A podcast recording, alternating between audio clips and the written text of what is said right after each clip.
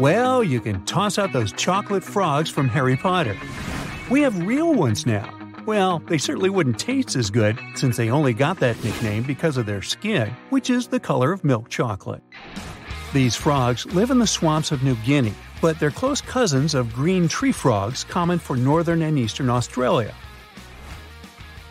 Now, Australia and New Guinea were connected by a land bridge a long, long time ago, so they have similar kinds of animals. This chocolate frog is smaller than its green relative, but both species have the same call for mating.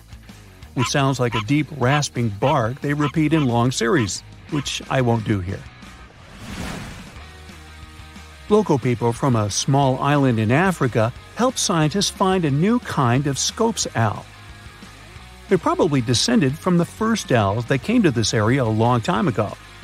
Although they come in assorted colors, they're mostly brownish, which is why they easily blend in with trees, so you hardly even see them. They're also really small, and they have a call you won't hear anywhere else. It sounds like a short two note they repeat fast, as if it's an insect producing this sound. You can hear them making these calls in duets as well once night falls. They might be called endangered species, considering they live in a small area of around 6 square miles, and there are up to 1,500 of them. The Sunda flying lemur is a kind of gliding mammal you can find in Southeast Asia. It has a small head, small ears, and adorable big eyes that help the animal see well in the dark and move at night. This little one is not a real lemur, it falls into a category called Colugos. Even though its name says differently, this creature can't really fly. It can only travel long distances, which is not bad at all, considering it can glide for up to 328 feet without losing too much altitude.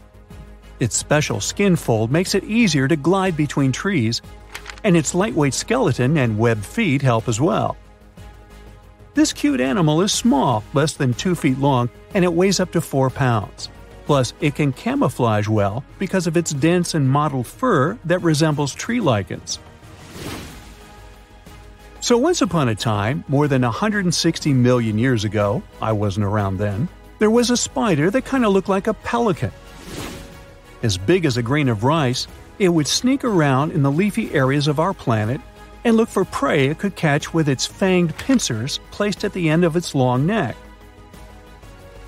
It especially liked to eat other spiders. This tale has a happy conclusion, well, depending on the perspective. These fellows still exist, and they're far more diverse than anyone expected. When it's not going after its prey, the pelican spider just folds its pincers down against its long part like a neck. This makes it look more like a bird than a regular spider, and that's how it got its name in the first place. These creatures are different from most other spiders because they don't make their own webs. Instead, they just look for the trails of silk other spiders left behind in the leaves and follow them. When they find a web some other spider made, they patiently wait for the right time to strike, which is how they got the proper nickname assassin spiders. So it's not unusual for hermit crabs and sea anemones to team up. Anemones have stinging tentacles, and they use them to protect crabs from predators. In return, they get a free ride to places they haven't seen before and some leftovers crabs share with them. But off the coast of Japan, scientists found this new anemone that does something extra special. Not only does it live on a hermit crab's shell rent free, but it also creates a covering that goes over the shell. In a way, it adds a porch to the crab's house. It's not something you'll see very often, because most sea anemones don't go to such lengths. Now, what's even cooler is that they won't build these extensions for any crab out there. They have a specific partnership with only one hermit crab species. If a crab wants to move to a new shell, its friend joins it. This type of anemone is called a calcifer, after a character in Howl's Moving Castle. Calcifer is a fire demon bound to the wizard's castle by a magical pact. This castle moves from place to place, like a hermit crab. In 2020, researchers found a very long animal that looked like it was made from gelatin. It happened around 2,000 feet under the surface in a deep canyon off the coast of Western Australia. They were exploring the ocean floor, trying to find signs of life there. They didn't find this creature on purpose.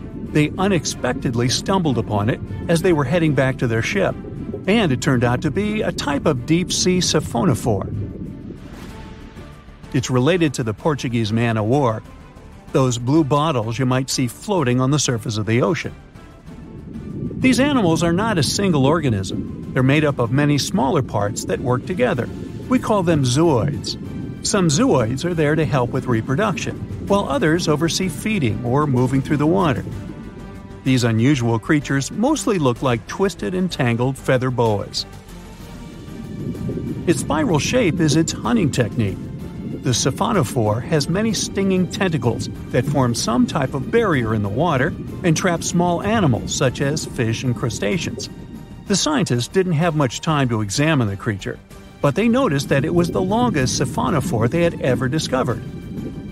It could be longer than a blue whale. Wow. Now, here's a little creature you don't see every day.